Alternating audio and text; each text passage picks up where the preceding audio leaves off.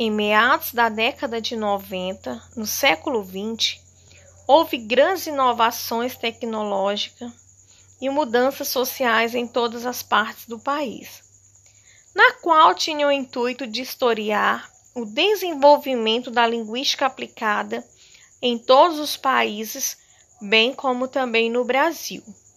que tinham como finalidade mostrar o crescimento e desenvolvimento da linguística aplicada ao ensino de línguas estrangeiras no país, frente à realidade socioeconômica, onde houve uma grande contribuição brasileira nestes quesitos. Contribuição esta bastante rica para a linguística aplicada, onde podemos citar como referência Gomes de Matos, que foi um dos pioneiros da linguística aplicada no Brasil, e que em muitos dos seus trabalhos mostra o crescimento da linguística aplicada no Brasil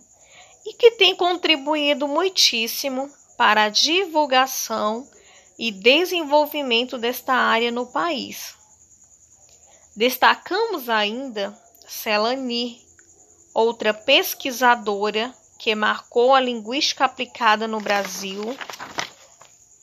a, e fundadora do primeiro programa de pós-graduação do país, e que tem elaborado através dos anos inúmeros trabalhos importantes que contribuíram para a fixação de diretrizes do ensino da língua estrangeira no Brasil. Sabemos que nos últimos anos foram apresentados vários trabalhos, artigos que visam explicitar uma definição de linguística aplicada para o público que conhecia parcialmente a natureza da presente disciplina. Após a leitura do presente artigo,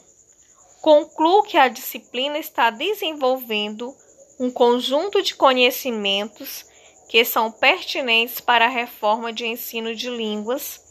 e para a mudança da visão do próprio educador na execução de seu papel na sala de aula.